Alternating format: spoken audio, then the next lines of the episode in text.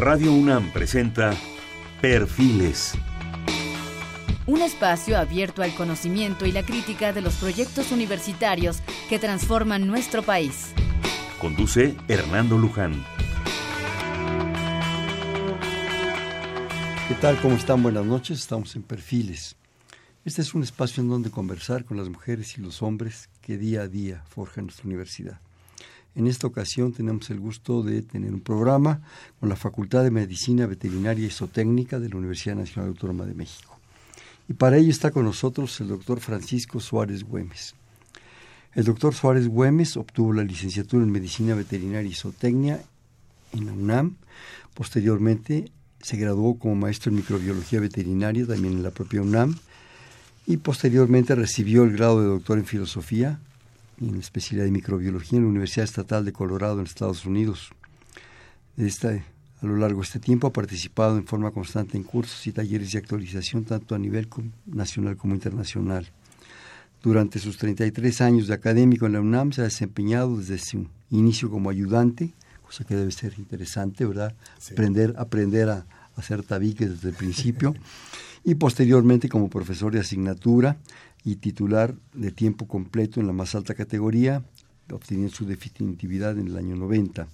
En el área de investigación siempre se ha preocupado por conseguir los medios para su realización, ha tenido mucho éxito y ha logrado tener financiamiento interno y externo, tanto nacional como internacional, con más de 34 proyectos, incluyendo los institucionales como el programa de apoyo a estudios de posgrado, eh, tutor de treinta y tantos alumnos en licenciatura, 15 en maestría, dos de doctorados, miembro del comité tutor de también múltiples maestrías y doctorados. Eh, como resultados de proyecto de investigación ha publicado con sus alumnos más de sesenta y tantos artículos, eh, múltiples distinciones. Es, muy amplio esto, Francisco. Como fundador de grupos de investigación ha establecido cuatro en el área de enfermedades bacterianas de los animales, donde ha formado alumnos en que actualmente son investigadores con líneas de trabajo personal, pero también actualmente, cosa que es un privilegio, es el actual director de la Facultad de Medicina Veterinaria y Zootecnia. Bienvenido, buenas noches. Muchas gracias, Hernando, aquí con en tu programa, muy a gusto. Qué bueno que, que, estamos aquí, porque yo creo que estábamos comentando un poquito antes de entrar a la cabina. Eh, tenemos desgraciadamente la falta de conocimiento de lo que es realmente la veterinaria en México y su impacto. La veterinaria y la zootecnia, porque van juntas con pegadas. Normalmente, desgraciadamente, pensamos veterinario, el señor que me cura el perro, el que me vacuna al gato, en fin. Pero yo creo que la veterinaria y la zootecnia en México son de un impacto y de una calidad impresionante. Y bueno, y para eso está Francisco aquí para platicar. Por favor, háblanos así un panorama de si quieres, hasta un poco histórico, cómo ha evolucionado, porque realmente es apasionante la historia de ustedes.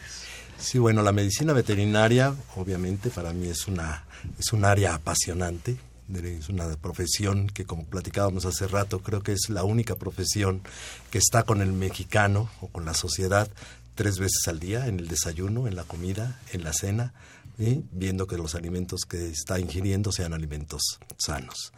Y perdón, también es otro punto que a veces no conocemos. Así es, así es. Es muy importante lo que mencionabas, ¿no? Es, definitivamente es una, una de las áreas importantes de la medicina veterinaria, es el, eh, el curar, el tener, este, atender a las mascotas, que pues ya las mascotas son parte de nuestra familia, ¿no? Entonces creo que es muy importante esta parte de la profesión. Una profesión interesante, muy interesante desde sus orígenes, ¿sí? hay diferentes interpretaciones. Una de ellas es que eh, veterinario quiere decir, en su lengua de origen, quiere decir el que anda entre las bestias. ¿No? Y es alguien que estaba pues, dentro de las bestias. ¿De dónde se origina y de dónde se origina en todas partes del mundo? Es junto con los ejércitos y principalmente para la, eh, para la atención de los caballos. En España se llamaban albeitars, albeitares, los primeros que llegaron a México, a México eran albeitares, ¿no?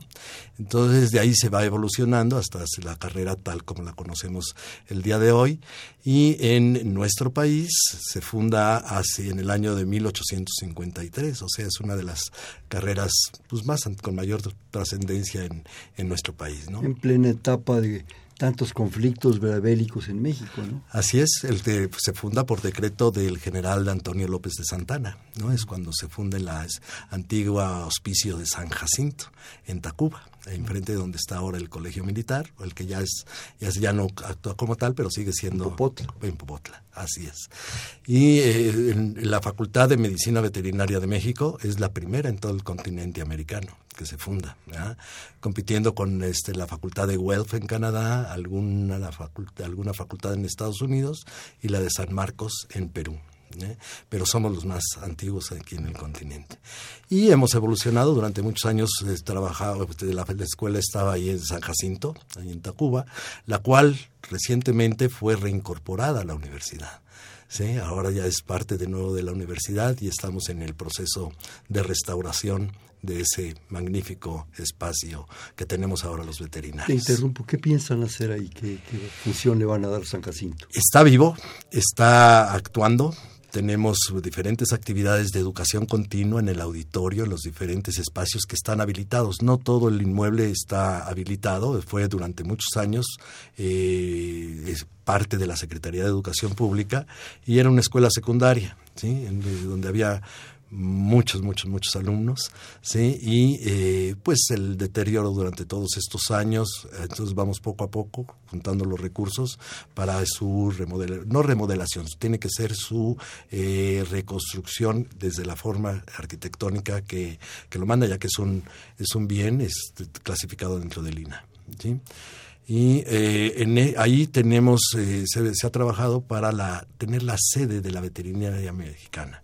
Entonces, por ejemplo, está las oficinas de, de, la Federación de Colegios y Asociaciones de Medicina Veterinaria, están eh, las oficinas del CONEVET, que es el Consejo Nacional de la Educación Veterinaria, están las oficinas del CONCERVET, que es el Consejo Nacional de Certificación de la Medicina Veterinaria, y eh, también oficinas de varias asociaciones, como la de especialistas en cerdos, especialistas en caballos, especialistas en pequeñas especies, y así poco a poco le estamos dando más vida, vamos a este, eh, rehaciendo las diferentes oficinas y tenemos un programa de educación continua. Un centro de extensión.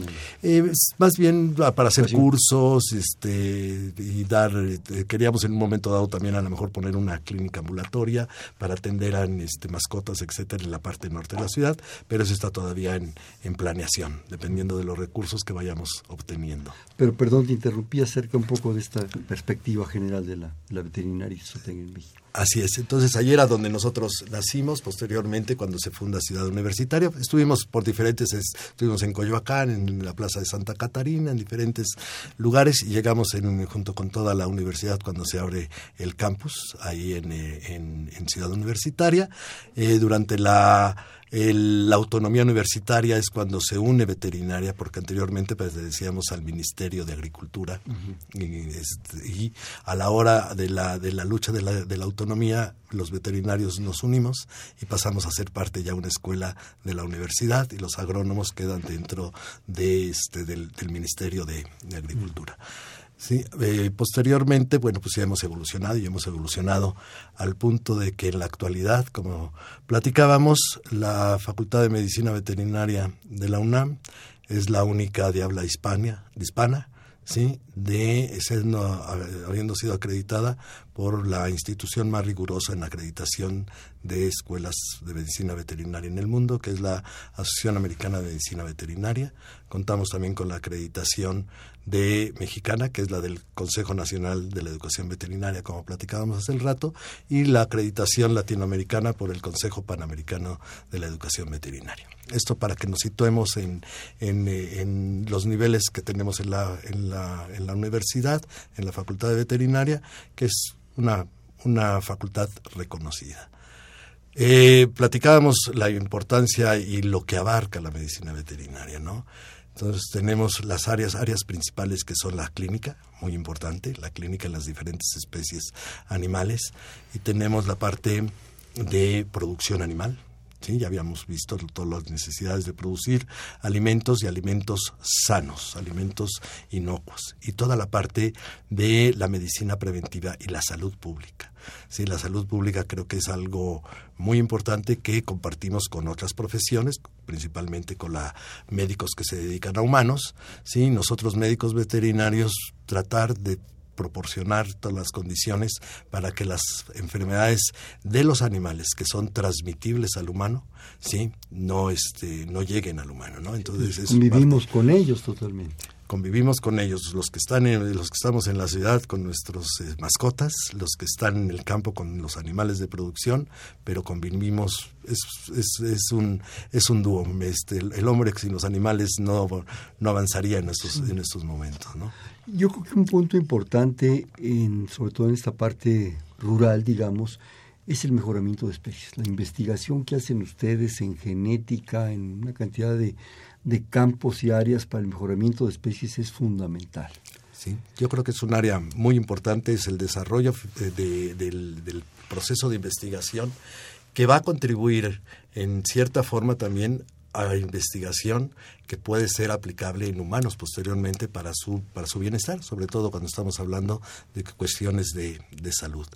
Y déjame platicarte nada más un ejemplo de las eh, de, de, un desarrollo que se hizo en la facultad. Como tú sabes, la facultad tiene siete diferentes centros de enseñanza, investigación y extensión en diferentes partes de la República, aparte de la unidad central que está en Ciudad Universitaria y en uno de ellos que es el, el de SEGIET, le llaman, son sus siglas, que es Centro de Enseñanza, Investigación y Extensión en Ganadería Tropical. Está en Martínez de la Torre, Veracruz. Sí, y ahí desde hace varios años se viene trabajando con un proyecto de investigación, el de que mejorar la mojarra para que los, eh, los ganaderos, los eh, agricultores puedan, además de tener su ganado, puedan tener una explotación extra que puede ser pescado o peces para, para, para el consumo. ¿no? Y aquí se ha hecho por selección genética, estudios de varios investigadores que se tienen ahí en ese centro.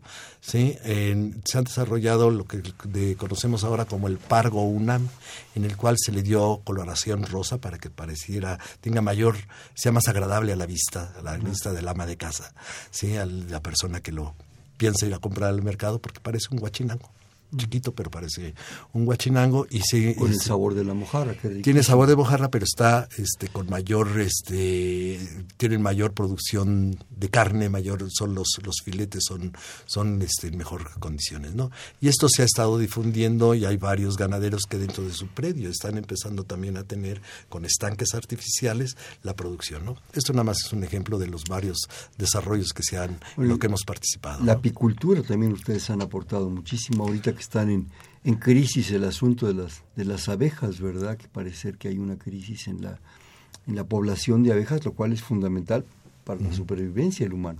Así es, así es, porque son polinizadores por excelencia y esto estamos trabajando en forma muy cercana con la con la En la parte principalmente de polinizadores. Hay un programa específico de polinizadores y un programa específico de, eh, de, apicultura. ¿sí?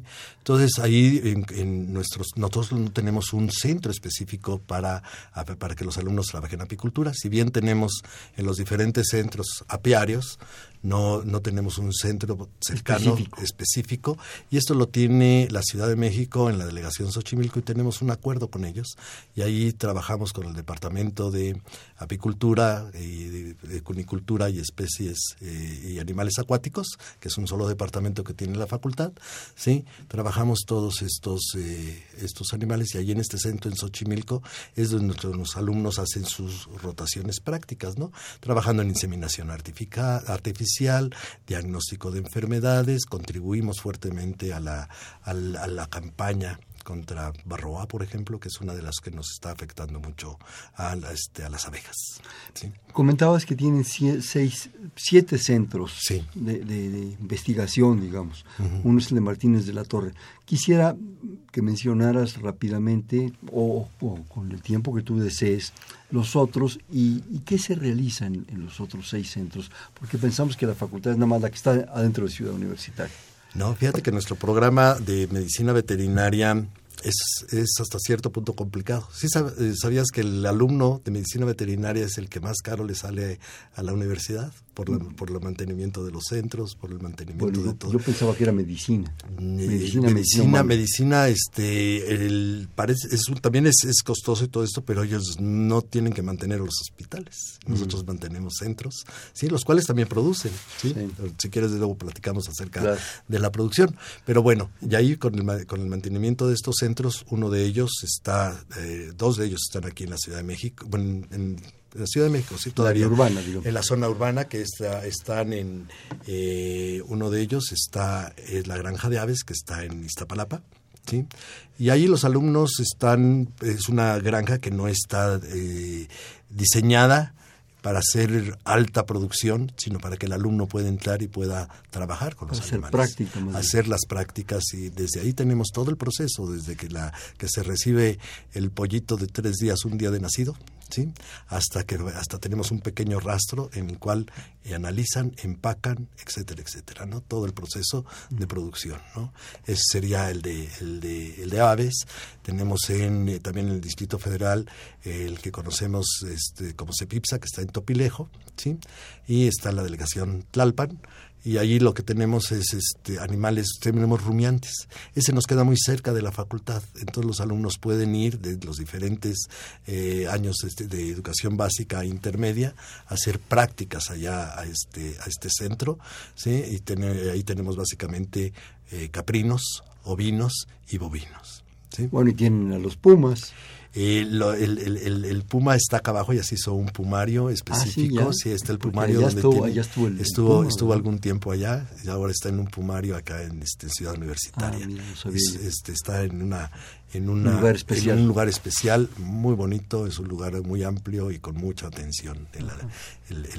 las pumas son, son, dos, son dos pumitas. Y eh, ese sería el de, el de, el de que está en Topilejo. Y luego tenemos el Sellepo, que es de producción ovina, que está en Tres Marías, en el estado de Morelos. Como su nombre lo dice, ahí es producción básicamente de líneas genéticas. Trabajamos con la línea SUFOL, donde se hace, los alumnos van a ver trabajos de genética, trabajos de inseminación, trabajos de trasplante de embriones, etcétera, con los animales que tenemos allá arriba. Tenemos el de el que es más eh, el que este ya habíamos hablado, el de Martínez de la Torre, Veracruz, en el cual tenemos ganadería tropical.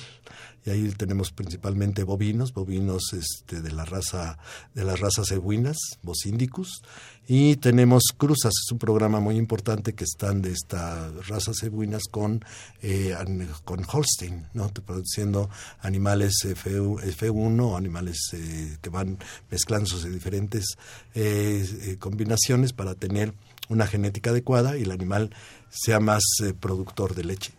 ¿Sí? y tener este una animales de doble propósito en ese en esas áreas no ya que los animales puramente de razas como los Holstein o que son de, de origen europeo el Bos eh, Taurus sí tendrían eh, tienen dificultades para sobrevivir y producir en, en zonas tropicales ¿no? y tenemos el rancho de Tequisquiapan ¿sí? el que es el de eh, producción en el altiplano, es el más nuevo. En, ese, en este rancho tenemos capacidad para que 120 alumnos se puedan alojar ahí y hacen sus prácticas básicamente con eh, caprinos, con ovinos y con bovinos, pero completamente diferentes razas a de las que tenemos en el trópico. Claro, de otro, de otro tipo de, otro tipo de, ecosistema. Por y es otro tipo de manejo completamente diferente, otro tipo de alimentación, otro tipo de condiciones sanitarias diferentes en las que están en el trópico a las que tenemos en el altiplano y tienen que estar eh, empapados de ambas, ¿no? Los, nuestros alumnos. Luego tenemos el de, el, el de en Gilotepec, Estado de México, tenemos la granja de cerdos, ¿sí? donde tenemos eh, también todas las diferentes etapas de la producción del cerdo y los alumnos están también rotando durante todas sus semanas de, rotaciones. Ahora déjame explicarte tantito al público, también explicarle con relación a las, eh, las rotaciones de las que estamos hablando para que nos entendamos un poco mejor. En la ciudad universitaria, los alumnos están tomando sus clases de eh, materias básicas, ¿sí? en las cuales pues está la bacteriología, la parasitología, la anatomía, todas estas el fundamento de todo el fundamento que ellos necesitan. Ya tenemos después un ciclo intermedio donde ya te están en, en, las áreas de inmunología, de fisiologías ya de, de, procesos productivos, eh, patologías, ya están, ya tienen los conocimientos básicos, pasan a uno intermedio y posteriormente la última parte de la de su formación se van a, a las rotaciones porque es el ciclo profesional. Entonces las rotaciones las hacen en los diferentes centros de los que te he estado platicando, ¿sí? Y también hacen rotaciones con algunos eh, socios, por ejemplo cuando tenemos, hablamos de, de bovinos productores de leche, pues se van a Tizayuca, que es donde está una concentración muy grande de, vacas productoras de leche, ¿sí? y ahí los alumnos tienen todos los casos clínicos que les puedan, les puedan ocurrir, ahí los van a tener, problemas de, partos, problemas distóxicos, problemas este, reproductivos en forma general, algunas veces también problemas de tipo infeccioso que van a tener que estar haciendo, y ahí tenemos un convenio con ellos y tenemos eh, una instalación pequeña que, que, que está en comodato para para la UNAM. Este asunto de las rotaciones, eh, por lo que entiendo, es tener experiencia en todas las posibilidades y en todas las áreas y en un momento dado poder tener la visión ya en el campo, en el hecho concreto de la situación. De, el alumno en el plan que tenemos actualmente tiene posibilidades de poder escoger algunas materias, ¿no? pero siempre va a tener eh, que llevar pequeñas especies. Un veterinario en cualquier momento de su vida profesional, en cualquier momento, le van a preguntar sobre un perro, sobre un gato, sobre algún animal de compañía. ¿no? Entonces, por eso siempre van a tener que estar incluyendo pequeñas especies. Y también tiene la capacidad, por ejemplo, seguirse más animales de, este, de producción, pero monogástricos o poligástricos pueden entonces jugar monogástricos? Monogástricos tendríamos, por ejemplo, los cerdos, las aves, ¿sí? Entonces, básicamente son con los que estómago. Y los poligástricos, los, los, este, los caballos, aunque tienen su ciego, pero tienen, este, tienen un, son monogástricos. Tenemos todos los rumiantes, que son los bovinos, los caprinos y los ovinos. ¿Por qué? Porque tienen rumen, ¿no? Tienen cuatro estómagos, ¿de acuerdo? Y entonces ahí el alumno puede tener cierta especialización pero en este en la actualidad hay que hacer un estudio importante para ver cuál es lo que lo que se debe lo qué es lo que demanda nuestra sociedad. Sin embargo lo que hemos hecho hasta ahorita nos indica que, que todavía en, nuestro país necesitamos un médico generalista que después tenga toda la oportunidad para especializarse. Y eso se lo proporciona también la UNAM. Eh, retomando un poco lo de los lo de los centros foráneos de trabajo de investigación de estudio una cosa que es creo que importante y a lo mejor se sabe poco, que en esos centros se producen, se producen eh, productos, perdón por la, por la redundancia, y que están a la venta productos de altísima calidad. Lo digo porque yo he tenido el privilegio de conseguir algunos y son buenísimos. ¿eh? Y tienen hasta una tienda ahí en la facultad, de veras, allá uno peleándose por conseguir el queso y el yogur, porque verdaderamente, como no es cosa comercial, pero lo que mandan ustedes es reflejo de la investigación, del trabajo de la selección de lo que tú decías de la calidad de los alimentos, ¿no? Sí, y esta la razón de ser de que tengamos estos productos básicamente es la formación de los alumnos. Claro, porque en la, en la, en, la, formación de los de los alumnos, sí, tenemos eh, este, plantas productoras de, lácteos donde están los quesos, el yogur, Tan buenísimos, tú ¿eh? dices, se vende también huevo, se vende este diferentes productos conejo, productos de piel de conejo hasta productos de piel de conejo porque son parte de lo que el alumno tiene que, aprender para tener una es una materia de, seguridad alimentaria de inocuidad o sea, hasta de comercialización y de comercialización para tener cómo debe de presentarse un este un producto al final de, del día. Y no es nada más la razón de, de, venderlos o sea dentro del proceso de educación están saliendo estos productos y queremos que son productos de buena calidad, y por eso los, comercializamos. Yo diría, digo, no es un negocio de la universidad ni de la facultad veterinaria, es parte de ese, pues yo me atrevería a decirlo, si me permites, servicio a la comunidad, de lo que producimos, lo ofrecemos a la gente, y de las cosas que, que sorprenden. ¿eh? Yo recomendaría a nuestra gente que se metiera, eh, escuchas, perdón, que se metan a las páginas, vean dónde están los centros y vayan vayan a adquirirlos. Y a la, y la que está ahí en, veterinaria, porque de veras yo me he encontrado unas cosas que, que, verdaderamente valen la pena. Sí, dentro te digo, eso es parte de la de la de la de las rotaciones de los alumnos, ¿no? Es que además este es algo que producen los alumnos, eso es muy padre, ¿no? Yo creo que, que la, la Facultad de Veterinaria y Zootecnia tiene en favor de la comunidad muchas, muchas actividades. Hemos dado simplemente ahorita un panorama general, pero yo quisiera que nos, que nos hablaras más. Por decir algo, constantemente los que estamos, vivimos prácticamente en ciudad universitaria, vemos pasar gente de todas las condiciones sociales y económicas, con sus mascotas, con sus gatos, con sus perros, ¿verdad? Yo he visto hasta pasar gentes con, con aves, ¿verdad? Que van con ustedes a asesorarse, a, que les den una orientación. Yo quisiera que sobre todas esas actividades en favor de la comunidad, que esto yo estoy mencionando solamente alguna, nos platicaras, por favor. Sí, yo, este, muchas gracias por la pregunta, es muy interesante y nos permite también este, que todo nuestro público de Radio UNAM sí sepa qué es lo que, lo que hacemos para nuestra comunidad dentro de Ciudad Universitaria, nuestra comunidad con los universitarios todos y para el, público en general, ¿no? Entonces, aquí en Ciudad Universitaria, pues tenemos eh, dos, dos hospitales de pequeñas especies. Tenemos eh, los hospitales que, eh, uno de eh, atención básica, atención primaria, que es el hospital que tenemos en conjunto con Banfield, que es una, una, una firma norteamericana que tiene una distribución a nivel mundial donde rotan nuestros alumnos para todo lo que es medicina básica, medicina de primera intención. Y tenemos el hospital de especialidades, donde tenemos cirujanos, tenemos este gastroenterólogos, tenemos dermatólogos, tenemos oftalmólogos, tenemos radiología, todos estos, muchos de los, acabamos ahorita de comprar el, el, día de hoy en la mañana se firmó ya la, la este, el, contrato de compra para un nuevo eh, procesador de imágenes digital. ¿sí? Ya no tenemos que estar sacando las radiografías como antes, ahora las vemos computarizadas. Y, salen en disco. Y salen en disco, así es. Y eh, eh, la atención es pues para todos los eh, la comunidad universitaria y fuera de la de la universidad tenemos alrededor de unos 30 mil casos al año en cada uno de estos hospitales. ¿no? 30 mil casos al año, sí. Entonces, para el volumen de alumnos que, que, tenemos en la facultad, ¿sí? tenemos que tener un gran número de casos para que los alumnos puedan estar familiarizados con todos estos, con todos estos casos. Ya, y yo creo que una gran ventaja, yo he acudido con ustedes en alguna ocasión por, por razones de, de mis propios mascotas, ¿verdad? El costo es realmente casi diría yo que simbólico, ¿no? Es un costo accesible, no son costos que vayamos por debajo de, de, los estándares, o sea, vamos en la parte baja, ¿sí?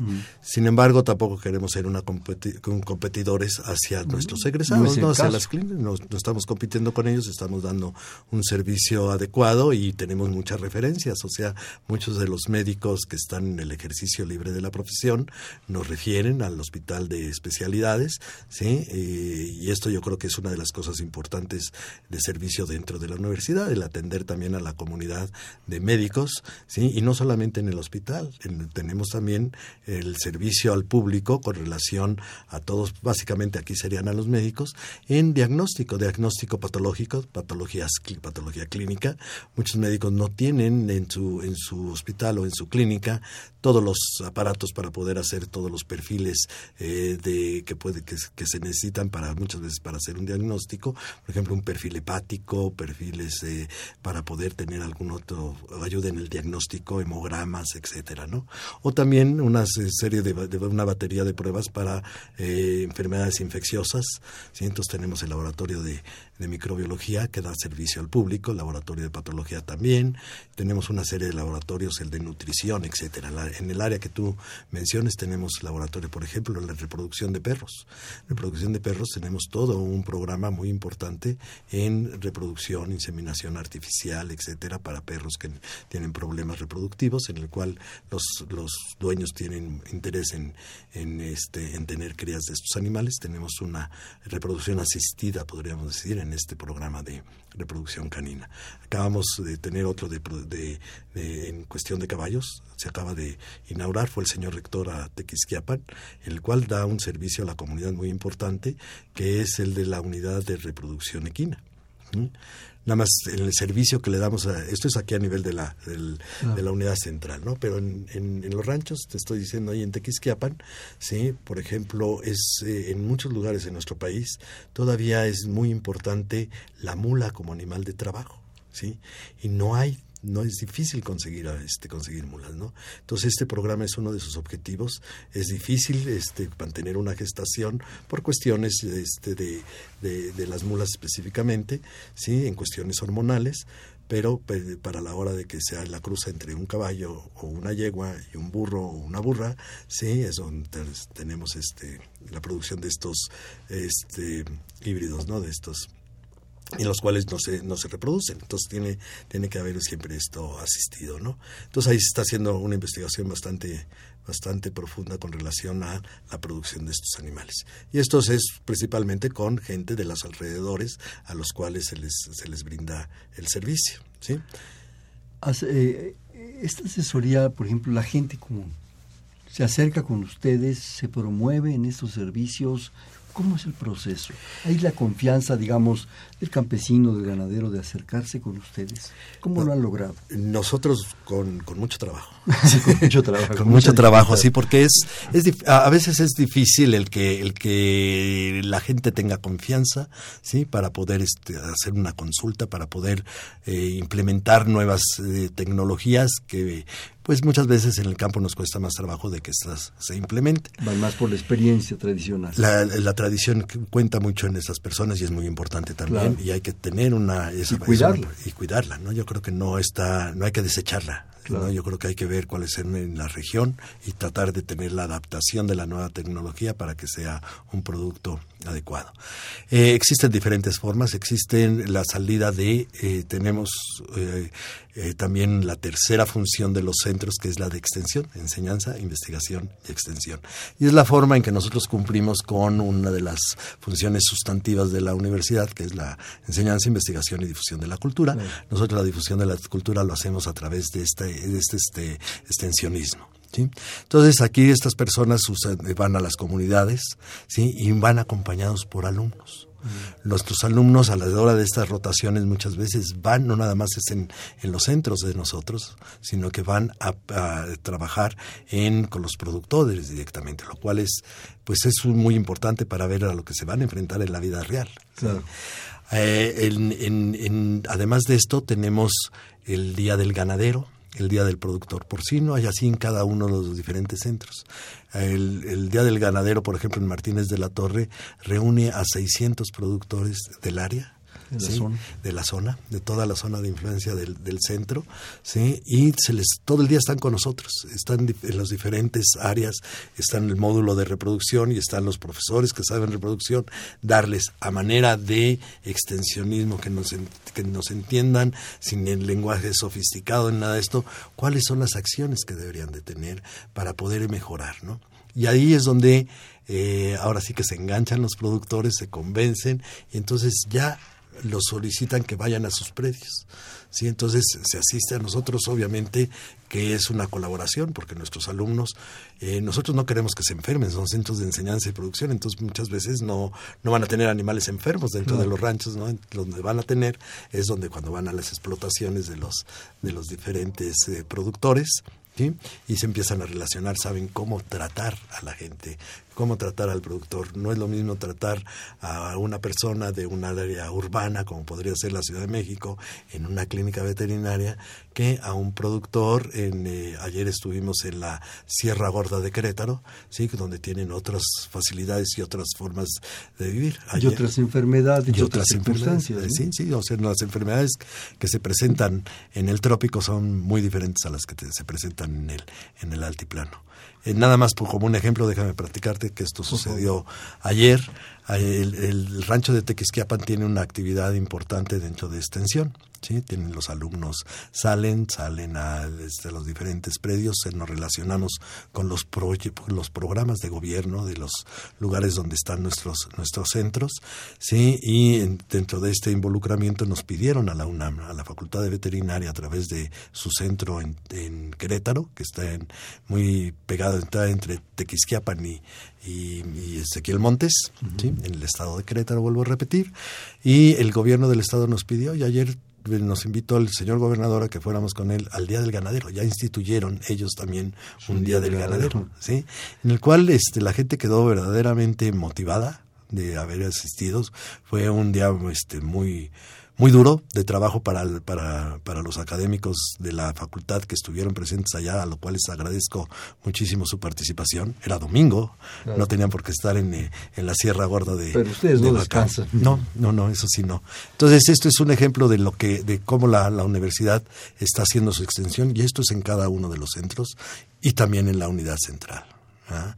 Por ejemplo, creo que algo, algo interesante, sí, y a lo mejor no es muy, muy, no está muy difundido. Tenemos un hospital dentro del centro de, para animales, mascotas no tradicionales, animales silvestres, los cuales, eh, pues es una realidad, ¿no? Muchos de, las, muchos de los animales no deberían de estar, no deben de ser, son animales silvestres, están, pertenecen este, a, a, su hábitat normal, ¿sí? Sin embargo, es algo que se tiene y es una, es una realidad. Nosotros tenemos eh, la, la, parte ética, si un animal necesita eh, que se atienda, se atiende médicamente, sí, y se hace el reporte a la, a la Semarnat para que se hagan las cuestiones de tenencia legal ¿no? con, con estos animales. Ahorita que lo, que lo comentas, eh, también ustedes tienen impacto en, en vida silvestre. Así es, Así Pero por razones de que les lleven el animal o naturalmente lo hacen. No, naturalmente hay muchos investigadores que se están viendo, por ejemplo, hay un eh, hay un investigador, el doctor Gerardo Susán, que trabaja en este departamento, que, eh, que lo que él estudia la, la, difusión de enfermedades, eh, algo como epidemiología, ¿sí? cómo se cómo se distribuyen las enfermedades, y él trabaja principalmente con virus en vida silvestre dónde están los reservorios. Y esto es muy importante dentro del manejo ecológico, ¿no? Entonces estamos con, con dependencias como la Semarnat en contacto muy, muy estrecho en todo este tipo de investigaciones, ¿no? ¿Me permite hacer un corte? Claro. Pero antes quisiera eh, agradecerle a la señora Servín, como siempre, su atención. Ella nos habla de la colonia San Rafael. Eh, comenta, invitado de primera, sorprendente. Saludos a todos en el programa. Ah, muchísimas gracias, señora Servín. Aquí estamos para servirles y servirle en la, en la facultad, en lo que usted requiera. Sí, para eso estamos. Bien, pues vamos a, hacer un corte. Este es Perfiles, un espacio en donde conversar con las mujeres y los hombres que día a día forjan nuestra universidad. Les comentamos que estamos platicando con el actual director de la Facultad de Medicina Veterinaria y Zootecnia, el doctor Francisco Suárez de Cuemes Estamos en el 55 36 89 89. Le repito, 55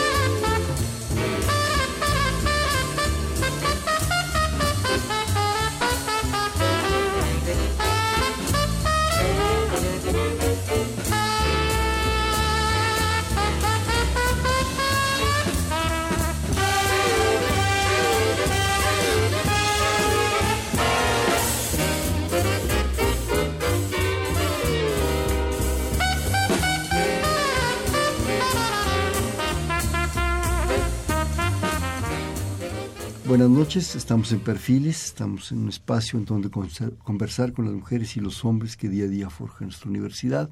Les comentamos que estamos en 55 36 89 89 porque estamos platicando gratamente con el doctor Francisco Suárez Güemes, el actual director de la Facultad de Medicina Veterinaria y Zootecnia. Creo, Francisco, que nos has dado un panorama general del impacto en las granjas, de las rotaciones, toda esa vida en ese mundo rural de ustedes.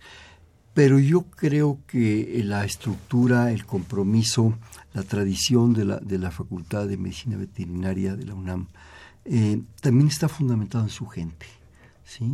en esos maestros investigadores, tú lo eres, eh, en, sus alumnos, desde luego, son los que le dan vida a la universidad. La universidad sin alumnos, ¿verdad? Es lo, lo, que le da sentido, desde luego los maestros, en sus empleados, que son gentes absolutamente comprometidas, que tienen que tener limpios y al tiro los laboratorios, los microscopios, los animales con los que trabajan, todo, todo, todo, y el compromiso de, de esos investigadores, de esos maestros y de esos alumnos.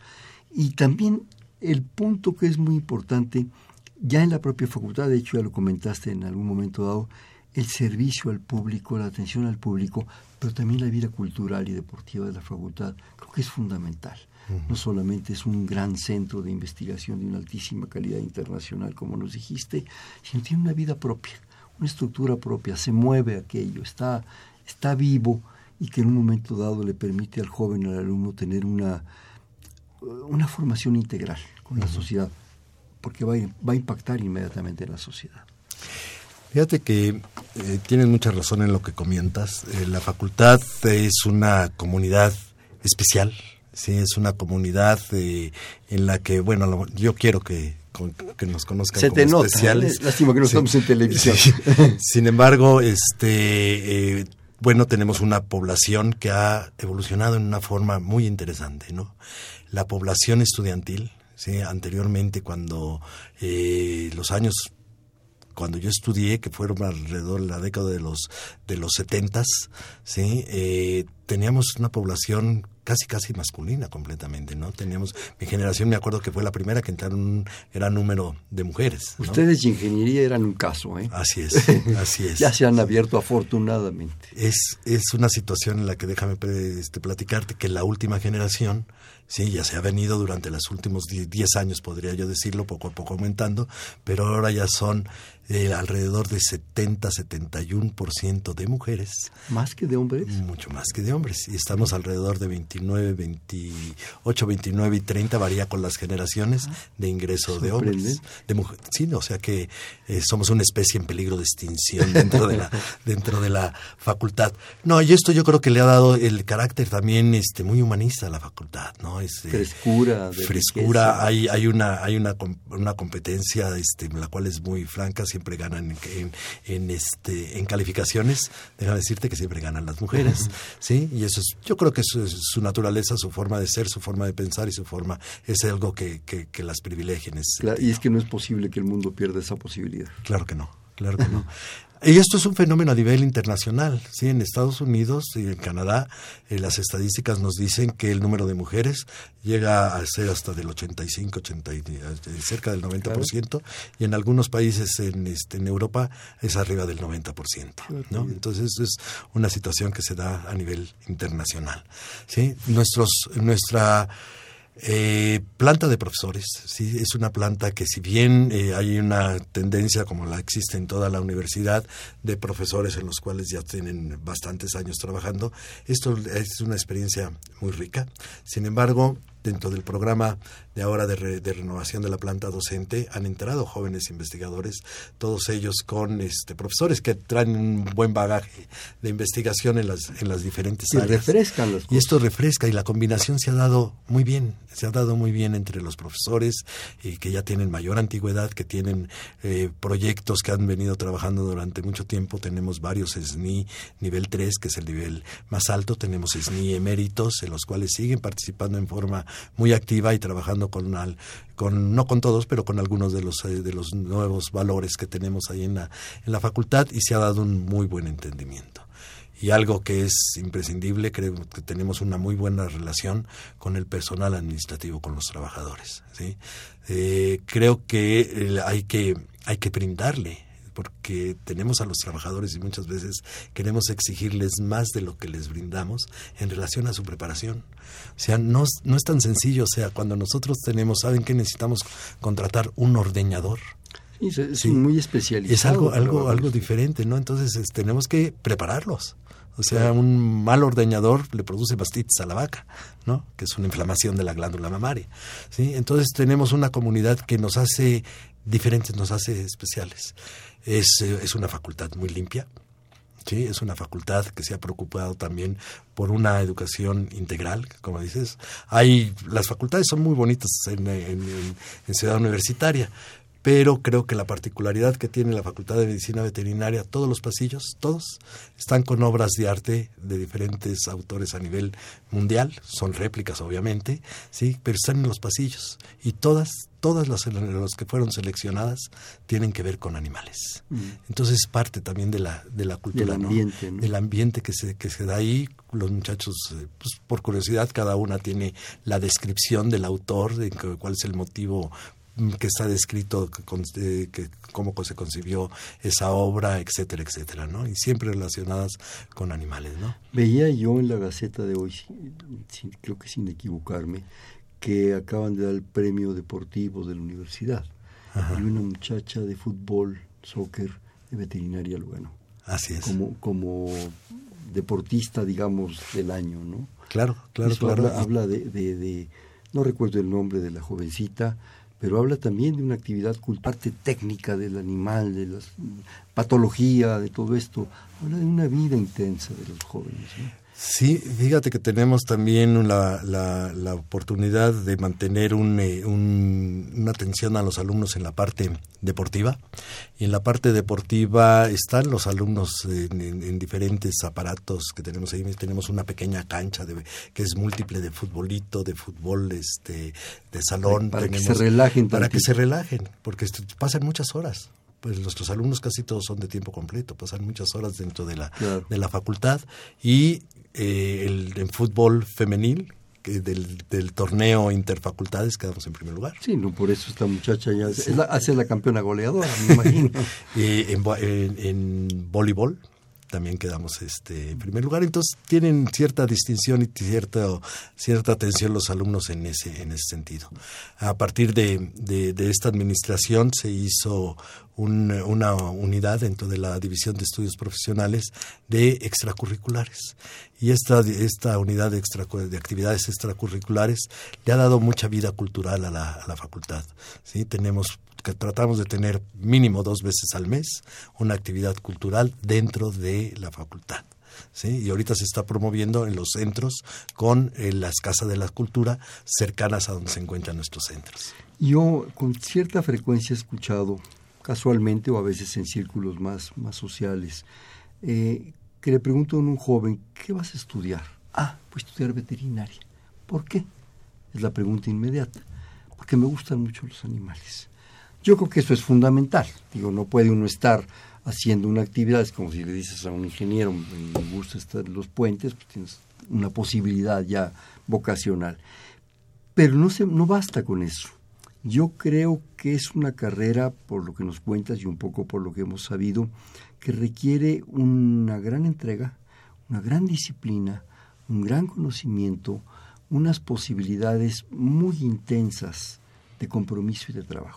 No nada más que me gusten los animalitos. Tienes toda la razón. O sea, una es el amor por los animales, obviamente, claro. pero tenemos que recordar... voy a curar un perro si los odio, ¿verdad? Así, no, ni siquiera me acerco a ellos. pero yo creo que también tenemos que pensar en toda la responsabilidad que tenemos ante la sociedad. ¿sí? ante la, la, producción adecuada de alimentos de origen animal, subproductos de origen animal, inocuidad de estos subproductos ¿sí? para la alimentación. Atención al animal. Atención al animal para que produzca lo mejor. ¿Sí? Lo decías hace un momento, patología, inmunología, bacteriología, no son materias fáciles. No, no, no Yo, yo soy profesor de, de bacteriología y micología veterinaria y no son materias fáciles. ¿Ah? No Son- nomás es que me gusta el perrito, es que trae el perrito Tiene- en la oreja tiene que tener- o en la pata. O... Claro, tiene que tener todo el bagaje y no está nada más con una especie, está con multiespecies que las que tiene que entender y tener son los parásitos que le dan a una no le dan a otra, etcétera, etcétera, ¿no? Entonces yo creo que tiene que tener una inclinación por el estudio fuerte, una atención con los animales y un compromiso con la sociedad, ¿sí? Y con la gente, el dueño del animal. Con el, sí, por eso con, con las sociedades es con lo que tiene que tener un compromiso, porque no es lo mismo atender al, un- al dueño de una mascota que está en el consultorio y que llega aquí en la Ciudad de México, atender una, una, una granja de cerdos, una granja de aves, pero tiene que atender al dueño de estos, al productor, al Y a los empleados, y a todos los empleados que están, enseñarles cómo, cómo poder tener una mejor participación en esta producción. ¿ah? Y yo creo que esta es una de las, de las necesidades que se tiene y no nada más, como dices tú, no nada más quererlos, ¿no?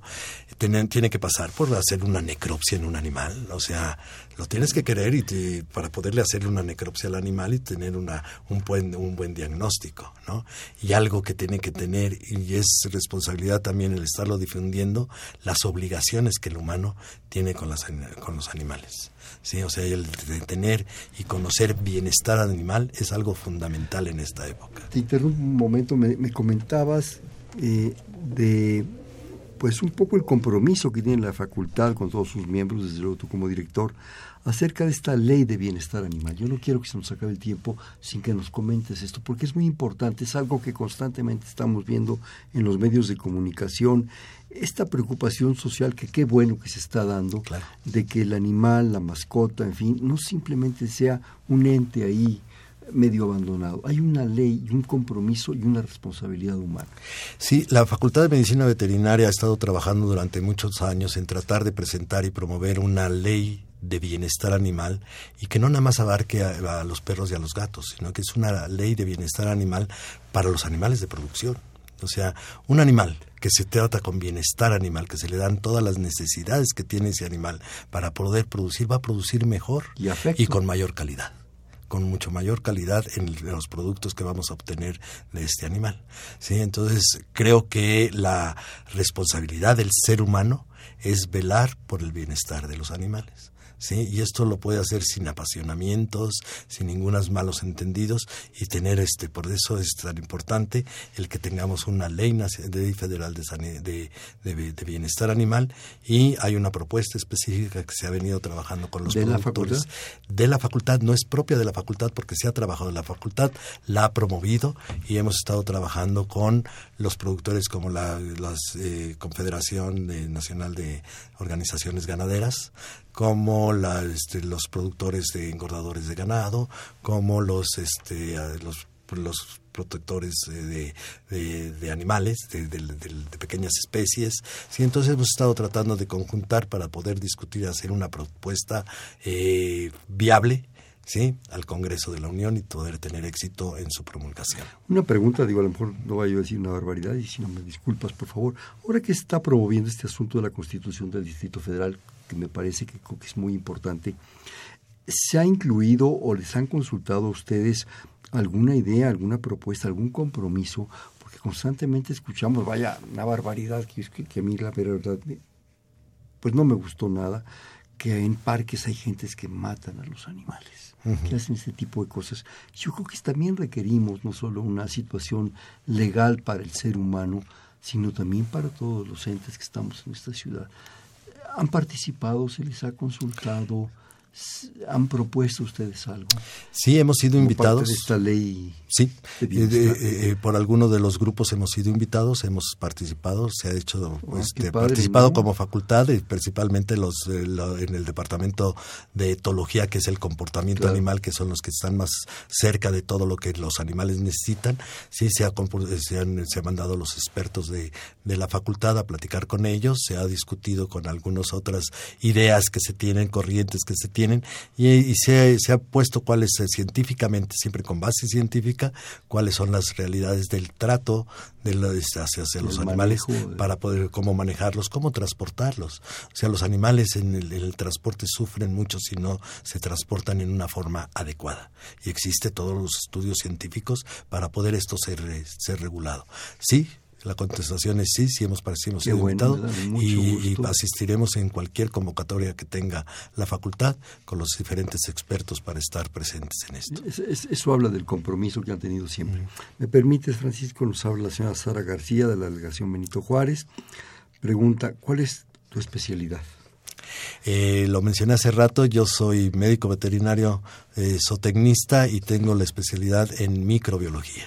¿Qué es el zootecnismo? Así rápidamente. Es la producción animal. Una, ¿Qué está viendo? Está viendo parte de genética, parte de reproducción, parte de nutrición, instalaciones, Productividad. toda la, todas las mediciones de todas las productividad, que es lo que, lo, que es lo que necesitamos, ¿no? Que es de, Pero básicamente tu, tu área es la bacteriología. La bacteriología en el área médica, yo siempre he trabajado y específicamente mi área de investigación es con dos enfermedades que se transmiten al humano, sí, y que son la brucelosis y en menor grado, pero también se transmite, es una zoonosis, se conocen estas enfermedades, es tuberculosis, ¿no? Es con las que yo he trabajado directamente. También pregunta que si tienes un consultorio.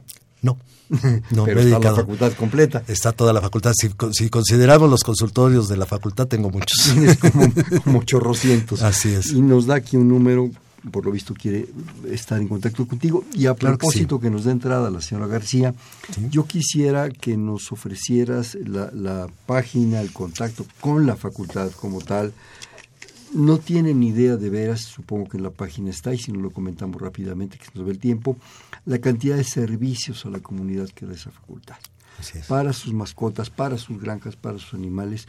Pero yo creo que es importante, digo a nivel personal, lo es, muchísimas gracias a la señora García, pero es muy importante que le des esa referencia de, de, de dónde acudir, la página, lo que aparece ahí, lo pueden, lo puedan consultar nuestros, nuestros escuchas, por favor. La página es muy fácil, son las iniciales de Facultad de Medicina Veterinaria y Zootecnia, o sea, FMV, B chica, B corta, B de vaca. B de vaca, ¿sí? Y eh, eh, es FMBZ UNAM, ¿sí? Nada más. Nada en, más. en cualquier Seguido, buscador lo ponemos. punto ni nada no, por ahí. Lo ponemos en cualquier buscador y sale FMBZ UNAM. ¿sí? Otra vez, F, M, M, B, B, Z, Z, UNAM. ¿sí? Y aparece y ya aparece todo. Y les dejo también mi número telefónico, a sus órdenes en el 5622 5884 y 5883. Yo creo que ahí encontrarán no solo extraordinaria diversidad y calidad de servicios, sino calidad humana. Yo he tenido que acudir un par de veces por mis propios animales y de veras se queda uno sorprendido. Yo creo que es parte de la formación del médico veterinario. Formación del médico veterinario, desgraciadamente nos quedan tres minutos, dos minutos. Eh, ¿Cuántos veterinarios requerimos? Yo sé que ustedes forman una gran cantidad de jóvenes, cada generación, me comentabas ahorita, si lo quieres decir, pero yo creo que un país como este, ganadero, agrícola, con piscicultura, tenemos todo, afortunadamente, y el mundo de las mascotas y de, la- de las especies eh, silvestres, los jóvenes a veces dicen, yo qué estudio. Yo creo que ahí tienen, teniendo las condiciones adecuadas, un filón de oro. Requ- Requiere México más veterinarios. Buenos veterinarios, sí. Sí, claro. O sea, que se vayan, que se formen, De que se formen que bien, de buenos veterinarios. Y yo tengo una, una satisfacción que nuestros egresados, en forma general, podemos decir que son contratados, que son se pueden manejar por sí solos. Ahora que te, estaba, te comentábamos de este servicio social dentro de comunidades, han visto que han permanecido, no todos ya regresan a, la Ciudad de México, sino que se quedan en las comunidades y trabajando con animales de producción.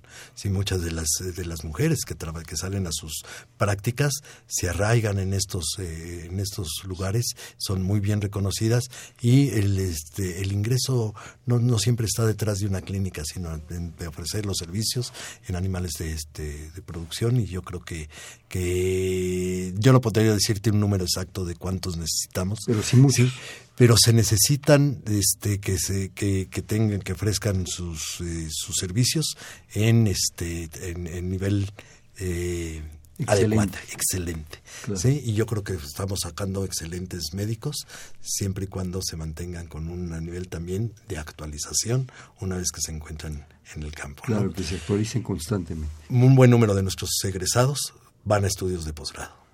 que eso es muy importante, ya se nos acabó el tiempo, eso necesitaríamos otro programa, Francisco. Así es. ¿Alguna breve, brevísima conclusión, algún comentario final, por favor? Y pues nada más que me dio mucho gusto estar aquí, eh, estamos a sus órdenes de toda nuestra comunidad universitaria y también de nuestra sociedad eh, mexicana y pues acudan al médico veterinario antes de tomar alguna decisión con relación a sus animales. Y acudan a la facultad, es un espacio extraordinario con gente muy linda. Vamos a jugar un bote pronto. Te digo una palabra y me dice inmediatamente la, la que se te ocurra. Animales, Salud, productividad, eh, eh, calidad, zootecnia, producción, alimentos, sanos, seres humanos, comprensivos, mascotas, saludables, especies silvestres, en su lugar, México. eh, buen productor. Este fue Perfiles, un espacio en donde conversar con las mujeres y los hombres que día a día forjan nuestra universidad. Estuvo con nosotros el doctor Francisco Suárez Güemes, actual director de la facultad, de nuestra facultad de Medicina Veterinaria y Zootecnia. Muchísimas gracias por tu presencia. Gracias a ti y a todo tu público, estamos a sus órdenes. En la coordinación, la doctora Silvia Torres, en la producción, Miguel Ángel Rentería, en los controles, Humberto Sánchez Castrejón, en la conducción, Hernando Luján. Este fue Perfiles, un espacio en donde conversar con las mujeres y los hombres que día a día forjan nuestra universidad. Gracias. Buenas noches. Perfiles. Un programa de Radio UNAM.